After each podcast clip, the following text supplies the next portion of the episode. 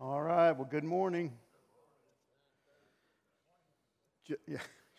Just by way of reminder, this is the last week, okay? So if you come next week, you'll be by yourself. Um, bring your own breakfast and, uh, and a key to get in. But we'll uh, take a break and we're going to come back in September. We're going to be, uh, Mitchell and I are going to be working on the book of Genesis, so we'll be presenting that in uh, um, the fall, and we'll actually carry it over into the spring. We're going to break it up into two, two different sessions, but uh, this is the last week. So we're going to jump into the last little section. Mitchell uh, pointed out that I gave him most of chapter 3, uh, and then I've taken just a few verses, but we're going to, in order to understand these last verses, we're going to have to go back into chapter 3 and kind of look again at some of the things he covered last week, uh, but I think it'll be good for us. So let me pray for us, and we're going to jump into it. Lord, we're grateful for uh, your love for us and how you show that love in so many different ways, and, and we're grateful for the chance that we have to come and study your word. I thank you for these men. I thank you for their faithfulness. And I pray, Father, that um, you would take the rest of the summer and you would keep them in your word, that they would continue to pursue you, uh, study your word, dive into it, allow you to speak to them through it. And Father, that we would, uh, as men, continue to push on each other, encourage one another to grow in Christ's likeness. You've given us everything we need for godliness. And I pray that we would avail ourselves of it and that, Father, we wouldn't take a break from it because we need it. And so this morning, I pray that you would speak to us through your word and that you would encourage us to keep taking those next steps in our spiritual journey with you. And I pray all of this in Christ's name. Amen. Well, we're going to wrap it up. And um, one of the things I, I want us to remember is that as Peter has written this letter, and we've talked about this before, um, he's near the end of his life. Uh, he knows he's near the end of his life because Jesus told him that the day is going to come when you used to be able to kind of decide what you do and where you go and how you live your life, but the day is coming when others will lead you. And he basically describes his death. He, he, he's going to die by crucifixion. And church history tells us that's exactly what happened to Peter. He knows his days are numbered, and that gives that much more weight to what he says in these closing verses. You know, he's spent three chapters telling these people to whom he's writing, and us by extension, I need you to listen. I need you to understand what I'm trying to tell you. And so that begs the question what are we going to do with this? Where do we go from here? We're, we're in the last week of a six week series. Now, what do we do? Where, where do we go with everything that he's told us? How do we apply this to our lives? And as Mitchell said, we, we spent six weeks unpacking three chapters. And the truth is, we could spend 12 weeks unpacking three chapters because there's so much jam packed into 2 Peter. But the key is what do we do? Where do we go? How do we apply it to our lives? And he's covered so much over the last three chapters. And, and I'm not going to go back and look at all of it, but we always go back to verse 3 of chapter 1 that God has given us everything we need for life and godliness. Everything. He's left nothing out. There's nothing more we need. We don't need a little bit more of this, a little bit more of that. We have everything we need to live the life we've been called to live. Part of that is, and probably the most important part, is the Holy Spirit, but we have the Word of God. Uh, last week we saw that he, he's, he's put importance on the Word of God. This week, he's going to put even more importance on the Word of God, not just the prophets, not just the writings of the Old Testament, but he's going to particularly point out the writings of the Apostle Paul as Scripture. We have all of that, and then we have the body of Christ. So we have everything we need for life and godliness. Verses 5 through 7 of chapter 1, he says, Supplement your faith with virtue, virtue with knowledge, knowledge with self control, and self control with steadfastness, steadfastness with godliness, and godliness with brotherly affection, and brotherly affection with love. We, we looked at that list, and it's, it's a list that's supposed to grow in not just importance, but in significance in the sense of one builds upon the other. You start with one and then you add the next, and then you add the next. It's a progression, it's, it's a picture of sanctification. as we grow in Christ's likeness. It, it begins with faith, but that faith is to continue to grow and to build. He talks incessantly about growing in your knowledge of the Lord Jesus Christ, becoming more like him, but knowing more about him. And that's really what this list entails. So he's covered a whole lot in three little chapters, but it all is about godliness, holiness, sanctification, Christ likeness, however you want to describe it. And so he says in verses 11 to 12 of chapter 3 since all these things are to thus be dissolved, and this is what Mitchell covered last week, all these things, everything that we know in this earth that we're comfortable with, that we're used to, that we can almost come, become complacent about, are going to be dissolved. What sort of people ought you to be in lives of holiness and godliness? If God is going to destroy all of this, and according to the scriptures, one day He is, how should we then live? How, what should our lives look like? What kind of godly life should we have, waiting for and hastening the coming day of God, because of which the heavens will be set on fire and dissolved, and the heavenly bodies will melt as they burn? Now, stop and think about this. Peter knows his days are numbered. Peter knows he's facing ultimate death. He has no idea exactly how he's going to die, um, when he's going to die, what it's going to be like, but he knows it's coming. And so he, his words carry a tremendous amount of weight. And what does he talk about? He talks about the heavens will be set on fire and dissolved, and the heavenly bodies will melt as they burn. Now, if I'm reading that letter or having that letter read to me as part of a congregation, that's not exactly an encouraging statement, right? Everything's going to be destroyed. The world as you know it's going to be set on fire and dissolved, and the heavenly bodies will melt as they burn. That's great, Peter. Wonderful. You're, you're dying, and you're leaving us to deal with this. But it's meant to be an encouragement. Why? Because it's associated with the coming of the Lord. It's associated with the second coming. He wants these people to live with that in mind. Here, here's the thing that I've realized about me, and it's probably true of you as well. I believe in the second coming. I long for the second coming. I, I really do want Jesus to, to return. If he could come right now, that'd be great. I don't need to finish this lesson. Um, yea, Lord Jesus, come. But I don't necessarily live my life with that expectation. In other words, I don't wake up in the morning going, man, this could be the day. This could be the day. And I'm going to live my life like it is the day. I, have told the story before. My, my dad, who died six years ago, as long as I can remember, would get up at four o'clock every morning and no matter where he lived, he had what he called a prayer arbor in his backyard. And in his house on the east side of Fort Worth, he had a prayer arbor, which was basically just a wooden swing under an awning that he had built to protect him from the elements. It faced east, and the reason it faced east is because that's where the Lord's going to return, in the east.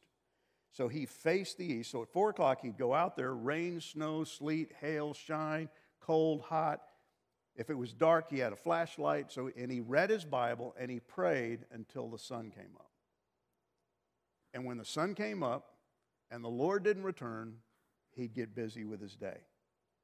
But he fully expected every day the Lord was going to return. And when the Lord didn't return, he lived as if it'd be the next day. And it, it, it always amazed me. But here's what I've realized that attitude that my dad had affected the way he lived his life. He lived his life as if he didn't come today, but I bet it's going to be tomorrow. And I want to live to glorify and honor him as if he's going to come back. I have to be honest, I don't live that way. I don't think that way. I, I believe he's coming back. I just don't tend to believe it's going to be in my lifetime. I say I hope he will, I do hope he will, but I kind of in the back of my brain think, nah, he hasn't come yet. He's probably not going to come in my lifetime. Didn't come in my dad's lifetime, and he really expected it. Why should I think he'll come in mine? I want to change that mindset. I really do want to begin to believe as if Jesus Christ could come at any moment. Because I think if I have that attitude, it will change the way I live my life. So here's what he says, beginning in verse 14 of chapter 3. He says, therefore. Now, we, we've beat this drum enough to where you know by now that that's a transitional word, right? That's a word that is designed to say something is coming. I'm about to tell you something significant. And it links back to everything that Mitchell covered last week and the week before. Therefore, what's it mean? With that in mind, with everything I've told you in mind, everything we've just covered for three chapters, with that in mind, therefore. And then he's going to tell us what the there is there for. But see, he's covered a lot of ground. He's told us a lot of things. He's basically saying, in conclusion, as a result of everything that I said, keep this in mind because it's going to be important. I want us to walk away from here this morning keeping everything that Peter has said in mind. Because if we don't, we're going to continue to live our lives the way we were before we started this study. And, and we're just going to go on with life with the same attitude, the same mindset that we had before. And we can't afford to do that. I really don't believe we can. So, on account of everything that he says, he says, Therefore, with all this in mind, beloved, he, he loves these people, he cares about them, he's a shepherd, he's a pastor. Since you are waiting for these, be diligent to be found by him without spot or blemish and at peace. Again, this is an interesting thing for him to say to these people. With all of this in mind, be diligent to be found by him without spot or blemish and at peace. First of all, the word be diligent makes it sound like I got work to do. And yet, chapter 1, verse 3 says, I have everything I need for life and godliness. Well, which is it, Peter? Is, do I have everything I need, or I, I need to be doing something? Do I need to be diligent? Yes, it's both. I don't get to sit back and relax and go, well, God's got it all taken care of. He will make me godly. I can just lay my head on the pillow at night, stick my Bible underneath, and it will all absorb through the pillow. Now, that's not how this works. I have my job to do, He has His job to do. I'm to, I'm to be diligent, to be found by Him. Found by Him when? When He comes back. How? Without spot or blemish and at peace. That's not saying that you and I can live a perfectly righteous, holy, sinless life in this life, but it's saying that ought to be our objective. That ought to be our goal. Why should it be our goal? Because it's God's goal. God wants to transform us continually, increasingly more into the likeness of His Son. If that's His goal for me, why isn't it my goal for me? Why should I not want that very same thing to be without spot or blemish and at peace? At peace with God, with man, and even in my own life. You know, we live in a day where there's very little peace in the world, right? There's, you wake up in the morning, you turn on the news, and you, you could have had a great sleep and you could have a great quiet time, and then as soon as you turn on the radio, as soon as you look at social media, you're no longer at peace because you realize the world's not at peace. And you lose that sense of peace peace with God, peace with man, peace in your heart. And yet, what does he say? He longs for us to be at peace. See, he says, since you are waiting for these, once again, we have to, what, waiting for what? What am I waiting for? What is this thing that I'm waiting for? Well, he's just covered it for three chapters, and we've taken six weeks to unpack it. Look what he says in verse 10 of chapter 3 But the day of the Lord will come like a thief, and then the heavens will pass away with a roar, and the heavenly bodies will be burned up and dissolved, and the earth and the works that are done on it will be exposed. Since all these things are must, thus to be dissolved, what sort of people ought you to be in lives of holiness and godliness? He's telling these people, guys, don't forget there's an end to this story. God has a plan. That plan entails the second coming of his son. His second coming of his son, and with the second coming of his son, there will be significant things that happen on the earth. Far worse than anything we've ever seen there are days coming that will be incredibly significant, and we need to always think about that. Those are the things that he's talking about. With these things in mind, with these things promised by God, guaranteed by God, they will happen. We are to not forget about that. That's what he's telling these people to whom he's writing. Don't forget. Don't forget about these things. Since all these things are going to take place, are going to be dissolved, what kind of people should you be? See, he's talking about the day of the Lord. And we're all familiar with that phrase. It's, it's found all throughout the New Testament. It's, it's actually in the Old Testament as well. The day of the Lord, the coming day, that day. There's a lot of ways it's referred to. The day of the Lord. The day of the Lord, according to John Walvoord, is a period of time in which God will deal with wicked men directly and dramatically in fearful judgment. Now, here's what I know about you there are certain people in your life and in this world who you long to see come under the wrath of God. Right?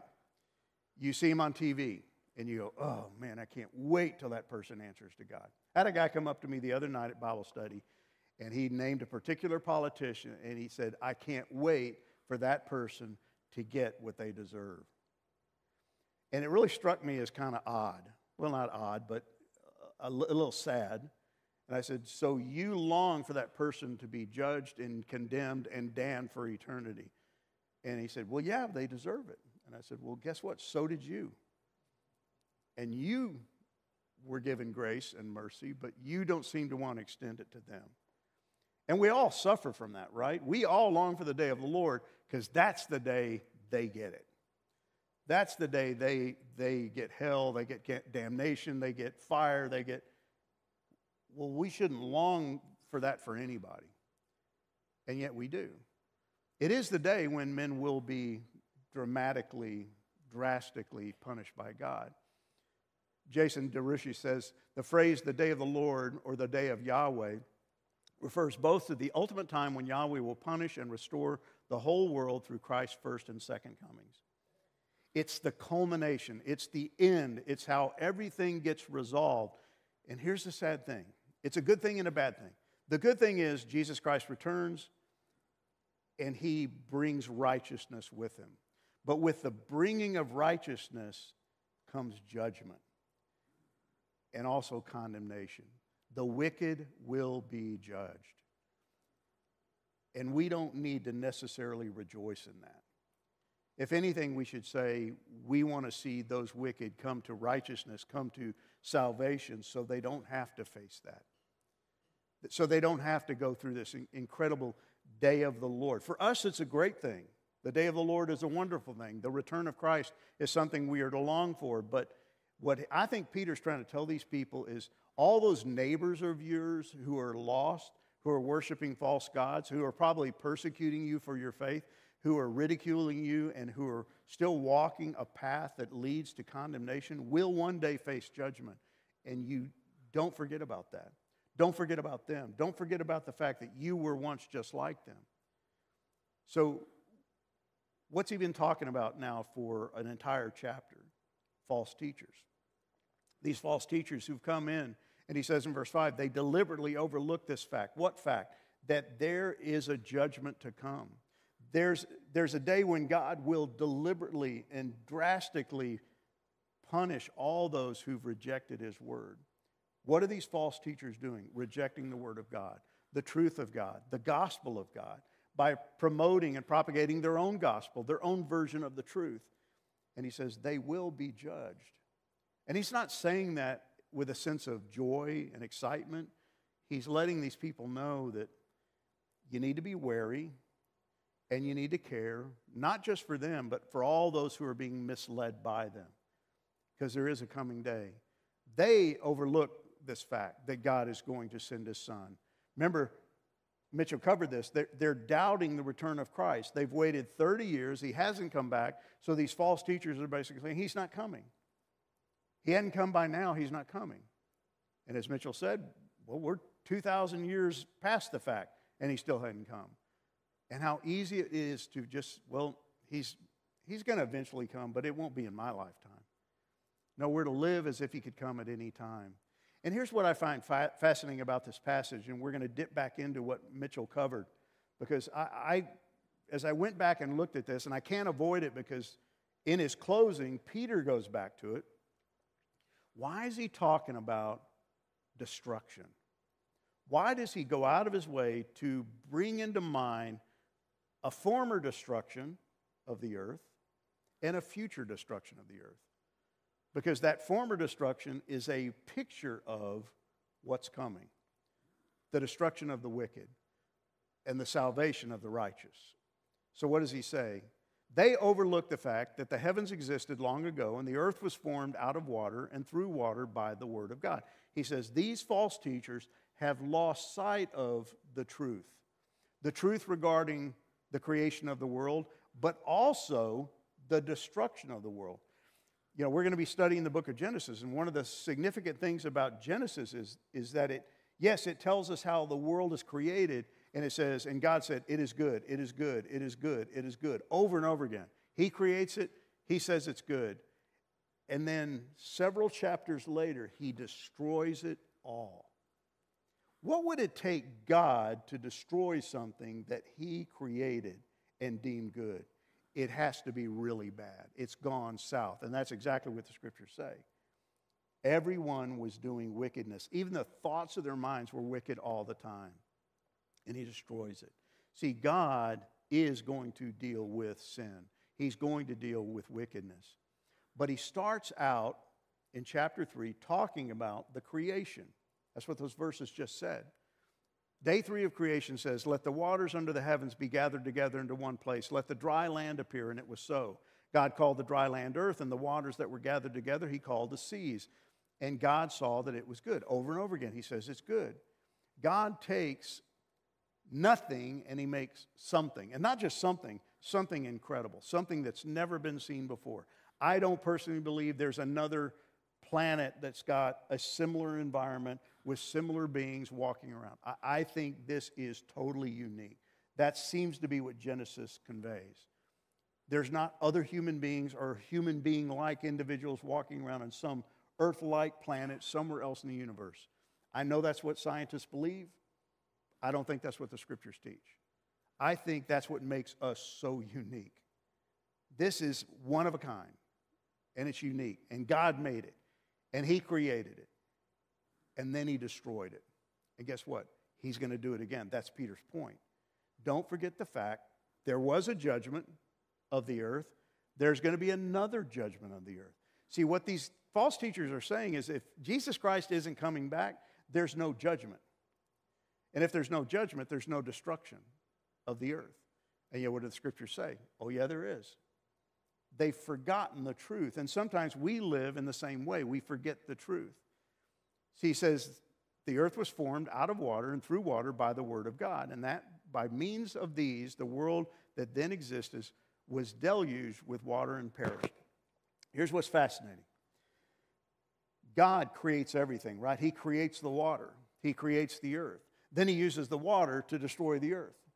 He's using His own creation to destroy His own creation. Why? Because of the sin of men. There's nothing wrong with the earth. There's nothing wrong with the animals. There's nothing wrong with the plants. There's nothing wrong with anything other than a man and a woman who sinned against God. They brought sin into the world, they corrupted the creation. And so God uses his creation to destroy creation. And it tells us that everything perished. Everything. You know, we read the flood account, and, and it's just, it's, it's almost like a, a Sunday school Bible story. It's become so innocuous to it, it doesn't even mean anything to us anymore that God literally destroyed everything. Listen to what it says Genesis 6. The Lord saw the wickedness of man was great in the earth. Where did the wickedness reside? In man. Not the plants, not the animals. It, it wasn't, it wasn't the zebra's fault. It, it, it, wasn't the elephant's fault. It was man's fault. Wickedness was great, and every intention of the thoughts of his heart was only evil continually. Don't miss that line. Everything about him, heart, soul, mind, strength, was wicked. He was wicked to the core. And it starts in the heart and then it flows out in speech and actions. And if you track the fall from Genesis chapter 3, when Adam and Eve fell, and you track the book of Genesis and you see how the sins of mankind increased over and over and over again. It's like a, it's like a curve that just goes straight up. Man became wicked, and the Lord regretted that he had made man on the earth, and it grieved him to his heart. He grieved the fact that he had made man. He grieved the fact that he had created that man and that woman. So what does he have to do? He destroys them. Listen what it says. So the Lord said, I'll blot out man with whom I created from the face of the land. God is going to destroy what he created and deemed good. Why? Because what he made good has now become bad. Because man and woman decided they wanted to be God. They wanted to be autonomous. They wanted to be the captain of their ship. They wanted to control who decides what's right and wrong. He says, So I'm going to destroy them from the face of the land, man and animals and creeping things and birds of the heavens, for I am sorry that I have made them. See, the sin of men has, has corrupted all creation. God doesn't just destroy them. You know, why couldn't God just say, okay, these people, I'm going to wipe them out. I'm going to get rid of humanity. Here's what's fascinating everything that God made, and this is going to come out when we study the first chapters of Genesis, everything God made, the reason this planet exists is for us. Think about that. God made this planet for us. He didn't make it for the animals, He didn't make it for the plants. They exist for us. And when we sinned against God, there was no purpose in the earth. It lost its purpose. It, it lost its reason for being because everything he made, the reason he said it is good and then said it's very good after he made man is because all that he made was made for man. And then man screwed it up. Man basically took what God made and denigrated it, destroyed it. And so God literally destroys it. He's sorry. But I love this, this verse. All in the midst of all of that, the wickedness is great, everyone's evil, and it says, but Noah found favor in the eyes of the Lord. One guy, one guy finds favor. Think about that. I don't know how many people were alive at that point in time, but Noah's the only one on the face of the planet who finds favor in the eyes of the Lord. It says, These are the generations of Noah. Noah was a righteous man, blameless in his generation. Noah walked with God.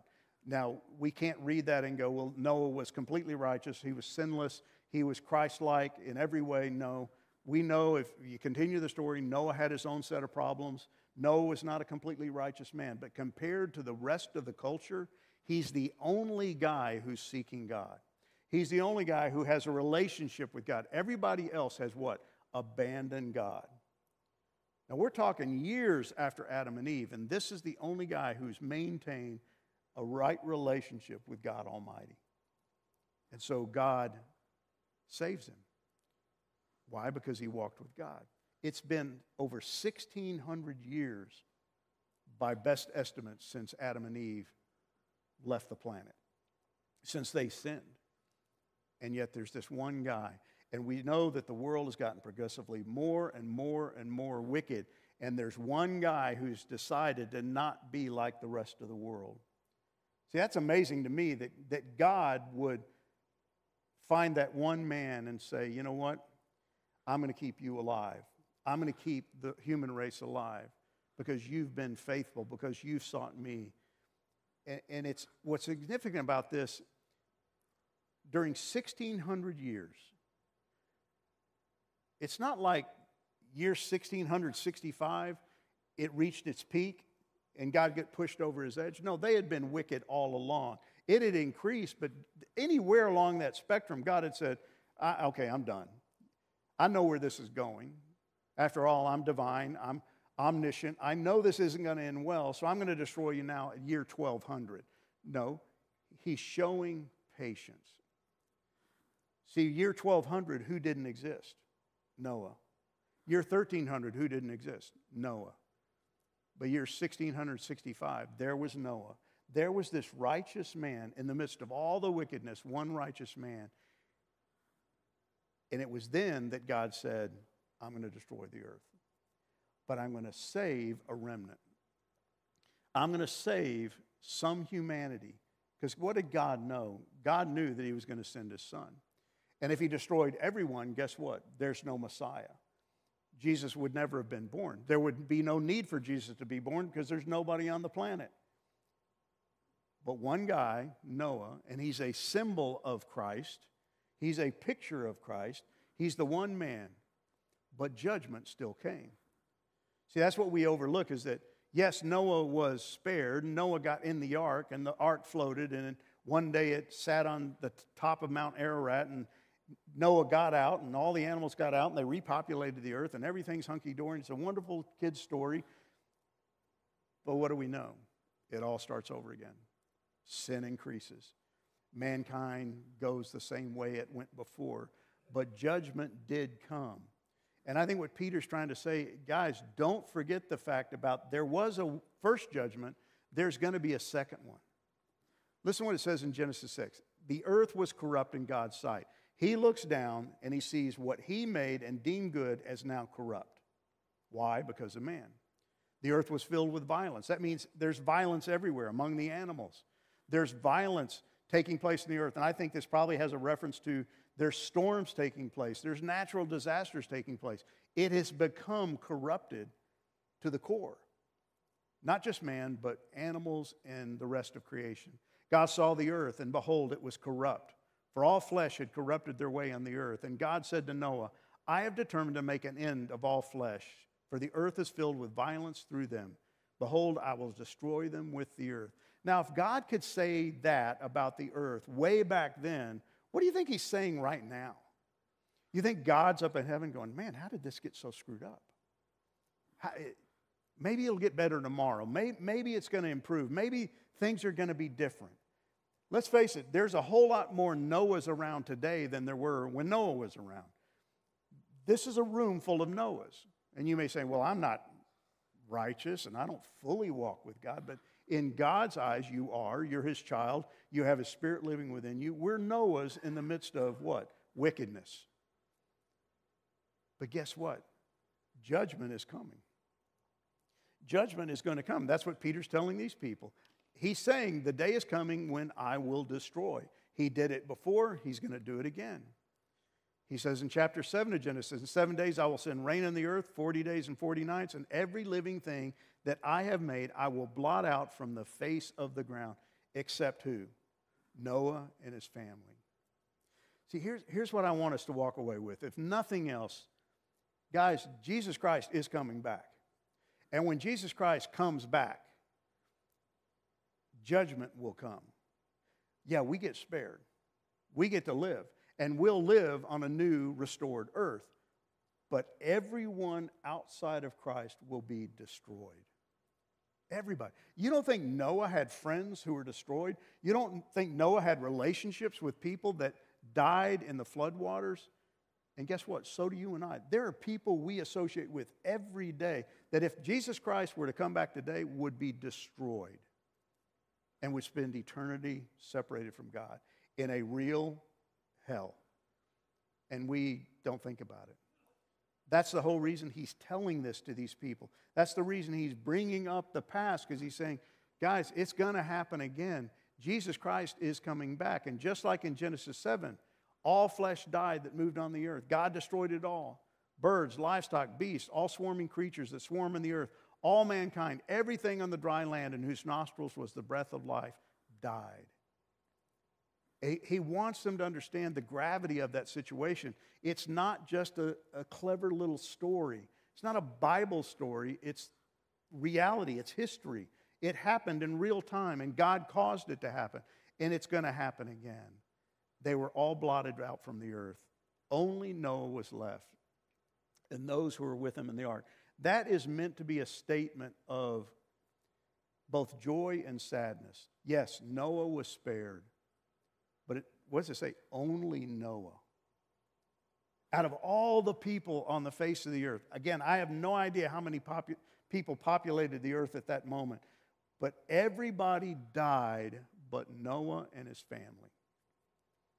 And see, guys, the day's coming when Jesus Christ is going to come back.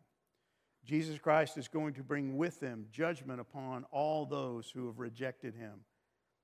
And they will be those who are blotted out from the face of the earth. See, God judged the wicked, took 1,600 years to do it, and yet He did it. Here we are 2,000 years later. There's still a lot of wicked people on the earth, but they will be judged. God is waiting. He'll send His Son at just the right time. But there will be a day when he will delay no longer. Just like with Noah. Because of Noah, he was able to say, I'm going to save you, but everybody else I'm going to wipe out. There's a day coming when he will save some, and everyone else will be wiped out. It is going to happen. It's reality. He spared a remnant, Noah's family, and there will be a remnant spared yet again when Jesus Christ returns. There will be those who place their faith in him. But everyone else, and again, I don't know the ratios, I don't know the number, but the vast majority of the people on this planet who are alive when Jesus Christ returns will be destroyed. That's their fate. That's what's going to happen. And I, in no way, want to rejoice in that. I don't want to find joy in that. I don't want to go, man, I can't wait to so and so gets their comeuppance. I can't wait till the Democratic Party gets destroyed or the Republican Party gets destroyed or this president or that president or this Speaker of the House or that Speaker of the House. I don't want to rejoice in the destruction of anybody. No, I want to know that they have had the opportunity to say yes to Jesus Christ. See, I just don't think we think about these things any more than the people to whom Peter writing think about these things. He says, But the same word the heavens and the earth now exist are stored up for fire, being kept until the day of judgment and the destruction of the ungodly. He's saying, Guys, it's going to happen again. It's coming. Destruction is coming. It's real. Jesus Christ is coming, despite what these false teachers are saying. He is coming back, and with his coming comes judgment and destruction of the ungodly. See, we got to care about this. My, my dad, one of the things I loved about my dad is that he, he couldn't walk into a room without seeing two groups of people. You're either in Christ and you're saved, or you're out of Christ and you're condemned.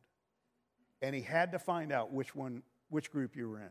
And he would go out of his way to meet people. My dad was, really, my dad was an introvert at, at heart, but he couldn't stand the thought of not knowing where people were in their relationship with Christ. And I remember his, in his last days in the hospital, I'm going to visit him, and my dad could, could embarrass me even in my adulthood. He did it as a kid, he did it as an adult. I'm sitting there next to his bed, and a nurse walks in, and she's a new nurse. And she walks in to introduce herself, and my dad greets her, and it just he just blurts it out. He goes, "Tell me, tell me what you know about Jesus." I'm like, "Oh, Dad, come on." She's just starting, and she goes, uh, "Well, I, I, I I don't, well, what, and she, she, she didn't know what to say. And I'm sweating for her. I'm like, God, this is so awkward. And my dad finally spares her and he goes, Can I tell you what I know about Jesus? And she goes, Oh, yeah, that'd be great. So he tells her about Jesus. And he just shares the gospel with her. She didn't accept Christ. She didn't pray the prayer, she, but she, she listened, she thanked him, and then she left. Several days later, my dad was moved into hospice care.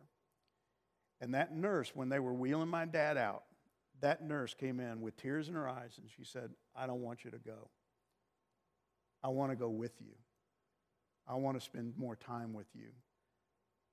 Because he had shared Jesus with her. He loved her enough to share Jesus with her. I have no idea whatever happened to that nurse. I don't know if she ever came to faith in Christ. I don't know whatever happened to her walk. But my dad cared enough to want to know do you know my Jesus? Do you know what I know? Because he knows that someday everyone's going to face judgment, everyone's going to face destruction because Jesus Christ is coming back. This stuff is real. It's not just a myth, it's not, not just a story. Look at Malachi 4:1. The Lord of heaven's army says, The day of judgment is coming, burning like a furnace. On that day, the arrogant and the wicked will be burned up like straw. They will be consumed, roots, branches, and all. And that is not meant to bring joy to our hearts. Yes, finally, they get what they deserve. That's not what this is saying. He's saying it's real and we need to care.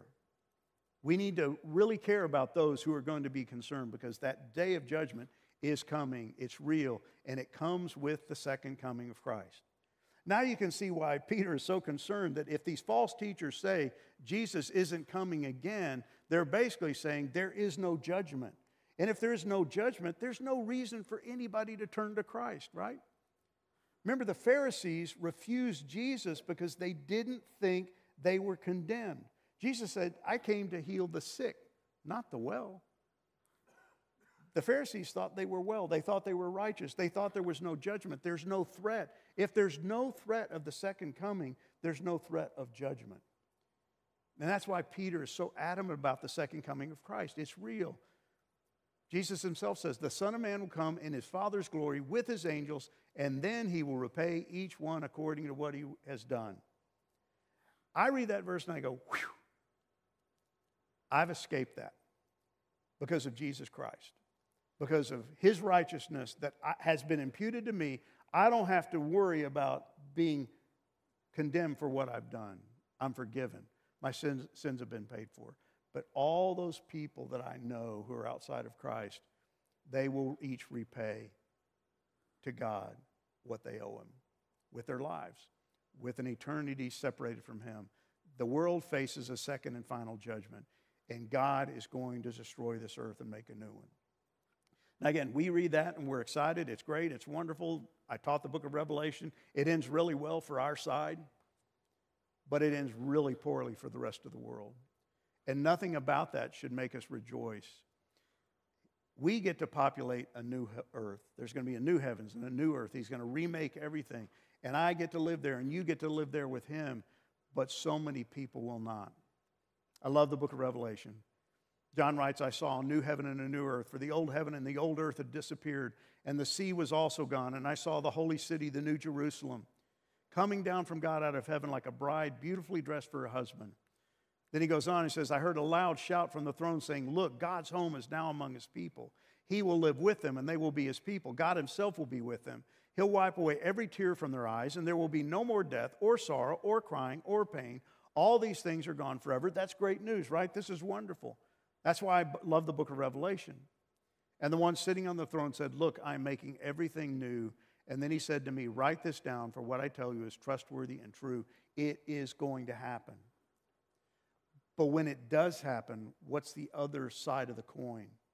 All those who will be destroyed, all those who will spend eternity separated from God. So, what does he say? Since all these things are to be dissolved, since this is a reality, since it's going to happen, first of all, what kind of person do you, are you going to be? How are you going to live your life with whatever time is left? If he comes in 24 hours, if he comes in 16 years or 1600 years, how are you going to live your life? Waiting for and hastening the coming day of God. Because of which the heavens will be set on fire and dissolved, and the heavenly bodies will melt as they burn. But according to his promise, we are waiting for the new heavens and a new earth in which righteousness dwells. See, I want us to long for that day. I want us to long for that day when righteousness will dwell on the earth, when that new Jerusalem will descend from the heavens and we will live there and God will make his home with us. That's a great thing. It's a wonderful thing. But don't lose sight of the fact that there will be countless millions, if not billions, of people who will not be there to enjoy it with us. And I think that's why he waits, so that we might be ambassadors, so that we might share. So, therefore, since you're waiting, since I'm waiting, you're waiting, I don't know when he's coming. Jesus Christ doesn't know when he's returning. It's all up to God the Father to say, now's the time. While we wait, we're being diligent. We're working hard at living like Christ, studying the scriptures, applying the scriptures, being ambassadors, loving those around us, allowing the Holy Spirit to guide and direct our lives so that we might make an impact in this world, and not counting the patience of our Lord as salvation. See, we're waiting, but while we wait, we got to be busy doing what he's called us to live. I love how he ends this. He says, Paul also wrote you according to the wisdom given to him, as he does in all his letters, when he speaks in them of these matters. In other words, he's saying, Paul talked about this stuff. Paul wrote about this stuff. You've read it. Paul's letters had circulated to some of these same cities. They knew what Paul had written. And he's basically saying, Paul is writing scripture. Paul is writing the word of God, just like the prophets did. Listen to what he said. All of this is true. It's real.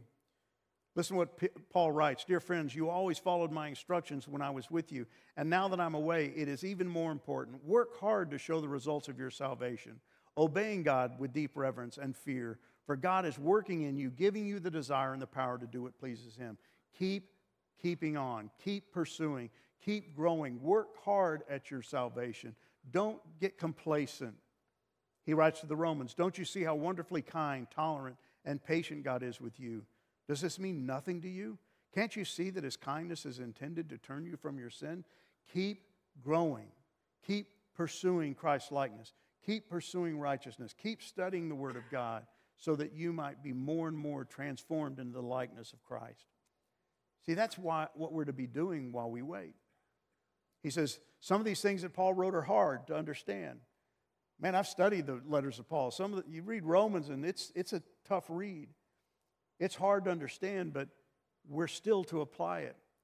And he says, The wicked and the ignorant and unstable twist these words to their own destruction. He's not coming back. There is no future judgment. This second coming thing is not real. And Peter's saying, No, Paul wrote about it. I wrote about it. John's going to eventually write about it in the book of Revelation. And don't ignore it. This is history, it's, it's what's going to happen. So you, therefore, keep on keeping on. Keep believing. Keep believing the scriptures. See, Peter viewed Paul's words, his letters, as scripture. And the early church did as well. That's the reason we have them in our Bible. And he put them on the same level of degree of importance and significance as the writings of the prophets. And he's saying all those false teachers are twisting the scriptures. They're twisting the Old Testament and they're twisting the New Testament. They're twisting the words of Paul and Peter and John and James and all the other writers of the, the New Testament, and they're twisting the words of the prophets and ultimately twisting the words of God. And they're ignorant and they're unstable and they're lawless, and they will one day suffer. See, he's not just wanting to point out these people as ignorant and lawless and worthy of judgment. He wants them to be turned. He wants them to open their eyes and see truth. He wants those they're misleading to be led back into the light so that they might know the truth. I love this from Norman Hillyer. He says, It was a practice in the early church from the beginning to carry on the Jewish synagogue custom of reading two passages, one from the Pentateuch, one from the prophets, and then to add a reading from an apostolic writing. The first Christians recognized the same Holy Spirit who inspired the Old Testament prophets was still at work. See, early on in the church, they're reading the letters of Paul and James and Peter and John and the Gospels because they see them as Scripture. So, what does he say? You, therefore, beloved, knowing this beforehand, take care that you are not carried away with the error of the lawless people and lose your own stability, but grow. Grow in the grace and knowledge of our Lord and Savior Jesus Christ. To him be glory both now and to the day of eternity. So I'll, I'll, wrap it up with this. Here's what he's basically saying, guys. He says, Don't get carried away. That word means don't condescend. Don't step down. Don't listen to what these fools are saying, what these liars, these deceivers are saying. Don't condescend and lower your guard. It means to yield or submit to something of lowliness. See, you've been given truth, and now you're stepping down to what is essentially a lie, and you're believing it. Don't do that. You're going to get swept away. You're going to be carried along. It's a picture of somebody that doesn't have any roots, and the flood comes and it just whips them up when we were up in uh, Colorado a couple of weeks ago, um, they had a, um, a storm come through, and I didn't know this about um, those incredible pine trees, but they have a very shallow root system, and they're communal. They, that's why they grow so close together. They share the same root system. But this wind was so great that it basically toppled whole forests of trees, and you saw them ripped up by the roots. And that's the picture here you, you've not grown deep. You've not gone solid into the Word. You're not living in community, and when the winds of life come, you get ripped up. But no, he says, instead, you're to grow. With everything in mind, grow. Keep on growing. That's really what it means. Keep on growing consistently, progressively, persistently. May God give you more and more grace and peace as you grow in your knowledge of our Lord and Savior Jesus Christ. Verse 3 He's given us everything to make it possible. Grow, keep growing. It's imperative, it's non optional. You don't get to decide. It's grace based, it's not based on human effort, and it's empowered by the Spirit. But you need to keep growing. I'll wrap it up with this Edmond Hiebert. The command to grow is an appeal to the will, But growth in the spiritual as in the physical realm is not produced by an assertion of the will. In other words, I don't will myself to grow, yet the human will plays a decisive part in the experience of spiritual growth. Believers must will to remove the hindrances to growth while actively fostering the conditions which promote growth. When the conditions for spiritual growth are maintained, the divinely implanted life will assuredly grow and mature. I've got to put effort into it. I've got to grow. The scriptures are clear. Grow. Like newborn babies, crave pure spiritual milk so that you will grow. We are to grow up in every way, according to Paul. We're to grow. And then he closes with this To him be glory both now and to the day of eternity. Jesus Christ is coming back, guys. I don't know any other way to put it. I, I, I, want you to walk away with that in your mind throughout the day, throughout the next weeks, throughout the next months. He's coming back. So stand firm, stay focused, remain rooted, keep growing. Don't get distracted. Maintain your hope in what? In Him and His return. Trust His promises and anticipate His return. It could be today. I hope it is. But if not, I'm not going to get lazy. I'm not going to get complacent. I'm going to wait for tomorrow. But I'm going to live in the reality of his return. So here's your questions How are we to remain firmly rooted so that we can effectively grow? What does that look like in everyday life? As you walk out of here today, how will you remain rooted firmly so that when the winds come, you don't get uprooted? You don't get carried away. What kinds of things prevent us from thinking about and hoping for the imminent return of Christ? What distracts us? What deceives us? What gets our eyes off of that reality and onto a, another one and, and the wrong one? Then finally, go back and look at verse 14. What do you think Peter means when he challenges us to be diligent, to be found by him without spot or blemish? How do we pull that off? Is it perfection or is it just Christ likeness, further growth, further sanctification? Father, thank you for your word. Thank you for its depth. Thank you for its encouragement, but also for its conviction. Lord, we've got work to do. Um, your son is coming back. It's a promise, it's reality, it's guaranteed, it's going to happen. And with his return comes judgment. Father, would you create in my heart and the heart of every one of these men uh, an expectation and anticipation for his return, but with that reality to never forget that there will be those who face incredible judgment, eternal judgment. And we have been left here that we might tell them the truth. And may we do so with eagerness, excitement, anticipation, that we want them to know what we know. Father, bless the time around the tables, and we pray all of this in Christ's name. Amen.